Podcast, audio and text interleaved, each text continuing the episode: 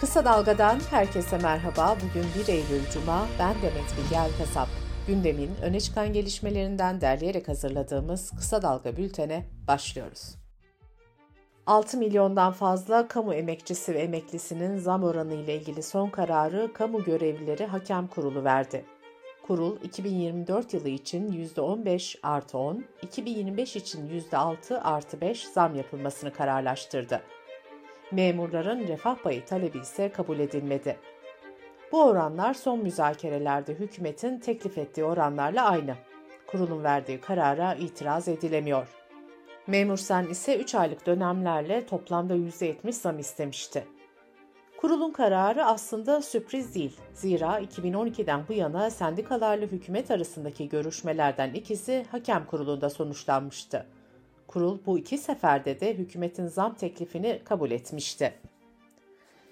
Çalışma Bakanı Vedat Işıkhan kurulun kararını açıklamasından sonra çalışanlarımızı enflasyon karşısında korumaya devam edeceğiz dedi. Zam kararına memurlardan ve sendikalardan büyük tepki geldi. Memur Sen Genel Başkanı Ali Yalçın, hakem kurulunun hükümetin önerdiği zammı aynen kabul etmesine tepki gösterdi. Kurulun adının Kamu İşvereni Hakem Kurulu olarak değiştirilmesi gerektiğini söyledi. Kurulun hakemlik yerine noterlik yaptığını vurgulayan Yalçın, enflasyon farkının da kazanılmış hak olduğunu ve müjde olarak değerlendirilemeyeceğini belirtti. Kamu Emekçileri Sendikaları Konfederasyonu ise bu karar kurulun değil hükümetin kararıdır diyerek zam oranına tepki gösterdi.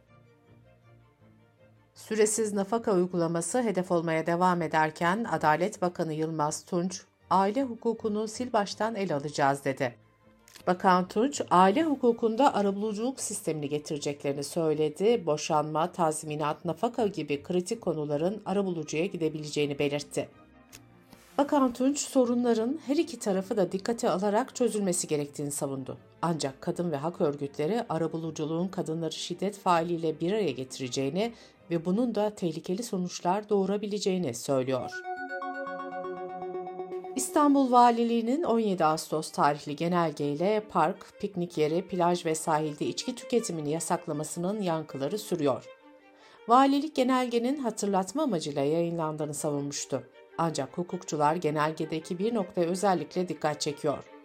Diken'den Canan Coşkun'a konuşan Profesör Doktor Kerem Altıparmak, genelgeye tüketimi de engelleyin ibaresinin eklendiğini söylüyor.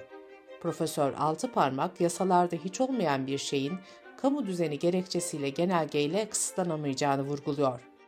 Bu arada İstanbul Barosu da valiliğin içki yasağının iptali ve yürütmesinin durdurulması için dava açtı. Baro, genelgeyle özel yaşamın gizliliğine müdahale edildiğini vurguladı.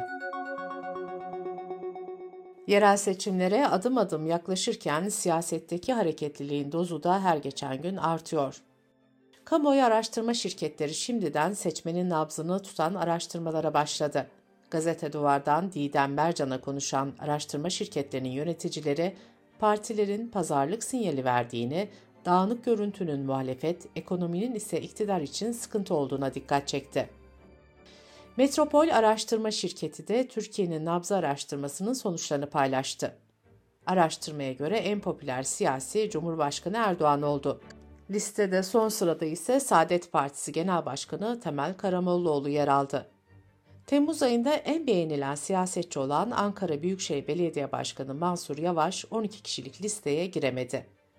Seçimlerden sonra Dışişleri Bakanı olan Hakan Fidan da beğenilen siyasetçiler arasına girdi. Deva Partisi kurucularından Ahmet Faruk Ünsal, Deva lideri Ali Babacan'ı eleştirdi, kurucusu olduğu partiden istifa etti. Ünsal, şeffaf olmayan karar alma süreciyle partinin seçimlere sokulmadığını, milletvekili adaylarının da Babacan tarafından tek başına belirlendiğini söyledi. Ankara Mamak'ta İyi Parti ilçe başkanı Mehmet Vural yönetimi ve mahalle temsilcileri istifa ederek toplu şekilde MHP'ye katıldı. Büyük Birlik Partisi Genel Başkanı Mustafa Destici, partisinin yerel seçimlerde nasıl bir yol izleyeceğini açıkladı.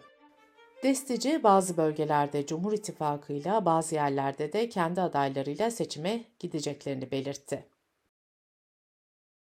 Adli tatil bugün sona erecek. Yeni adli yılda ise yargıda kritik davalar ve soruşturma dosyaları gündemde olacak.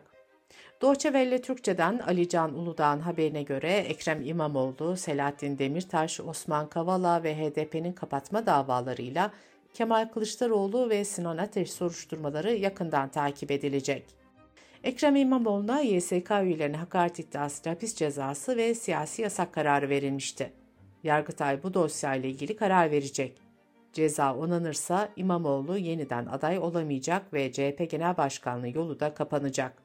Kılıçdaroğlu hakkında da 18 dosya bulunuyor. Yeniden milletvekili olmayan Kılıçdaroğlu hakkındaki dosyaların davaya dönüşüp dönüşmeyeceği de yeni adli yılda belli olacak. Sputnik, Türkiye çalışanlarının sendika hakkı ve atılan gazetecilerin işe geri alınması için 17 Ağustos'ta başlattığı grev devam ediyor. Gazeteciler Sputnik'teki meslektaşlarını ziyaret ederek destek verdi. Türkiye Gazeteciler Sendikası da mücadeleyi devam ettireceklerini belirtti. Kısa Dalga Bülten'de sırada ekonomi haberleri var. Türkiye İstatistik Kurumu'nun verilerine göre Türkiye ekonomisi 2023'ün ikinci çeyreğinde %3.8 büyüme gösterdi. Sanayi %2.6 küçüldü. Verilere göre hizmetler %6.4, inşaat ise %6.2 oranında büyüdü. Türkiye ekonomisi 2022'nin ilk çeyreğinde %7.6, ikinci çeyreğinde ise %7.8 oranında büyümüştü. Büyüme oranlarını değerlendiren Hazine ve Maliye Bakanı Mehmet Şimşek sürdürülebilir büyüme vurgusu yaptı. Bakan Şimşek, refah artışının toplumun tümü tarafından adil paylaşılması önceliğimiz dedi. Kira davalarında arabulucu dönemi bugün başlıyor. Kat mülkiyeti davaları da zorunlu arabuluculuk kapsamında olacak. Bir ay içinde uzlaşma sağlanırsa mahkemeye gidilmeyecek. Taraflar anlaşırsa %25 sınırı da aşılabilecek. Döviz kuru ve petrol fiyatlarındaki hareketlilikle vergilere yapılan zamlar akaryakıt fiyatlarını da etkilemeye devam ediyor. Önceki gece indirim yapılan benzine bir indirim daha geleceği belirtildi.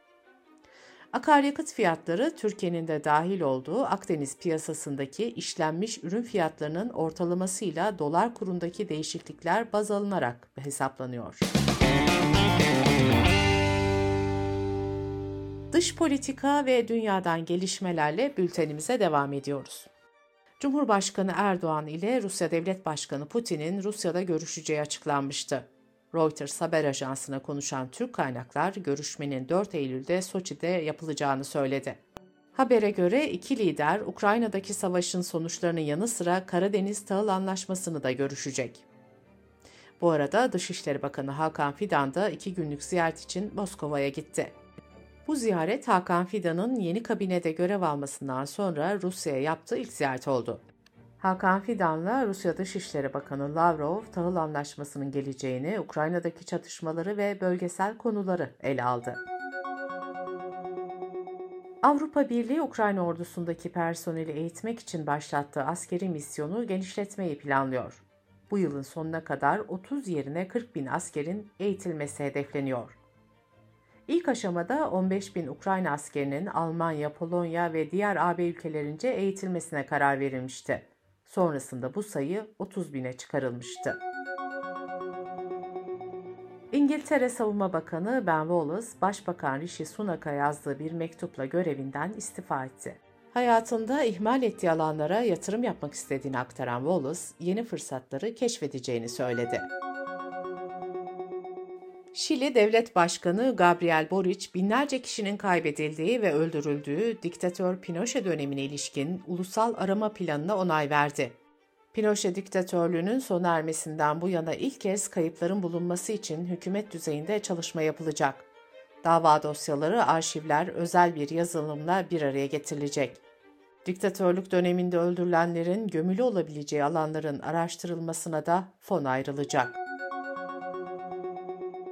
Filipinler'de yanlış adres verilmesi ve şiddetli yağışta trafiğin kilitlenmesi sonucu itfaiye ekipleri konfeksiyon fabrikasında çıkan yangına müdahalede gecikti. Yangında 15 kişi yaşamını yitirdi, yangınla ilgili soruşturma başlatıldı. Güney Afrika'nın Johannesburg kentindeki bir binada çıkan yangında ise en az 73 kişi hayatını kaybetti. Japonya 61 yıl sonra ilk kez bir greve sahne oldu. Tokyo'da bulunan bir mağazada çalışan yaklaşık 900 işçi şirketin satışına ilişkin görüşmelerin başarısızlıkla sonuçlanmasının ardından greve gitti. Grev televizyondan canlı yayınlandı. Birçok kişi de hayatında ilk kez grev gördüğünü söyledi. Kırgızistan Kültür Bakanlığı sosyal medya platformu TikTok'u yasakladı. TikTok'un çocukların zihinsel gelişimini ve sağlığını olumsuz etkilediğine ilişkin sivil toplum kuruluşlarından bir dizi şikayet geldiği belirtildi. Bültenimizi kısa dalgadan bir öneriyle bitiriyoruz. Gazeteci Filiz Yavuz ve gıda mühendisi akademisyen Bülent Şık okullarda öğrencilerin suya erişememesini konuşuyor. Çocuklar içini kısa dalga.net adresimizden ve podcast platformlarından dinleyebilirsiniz.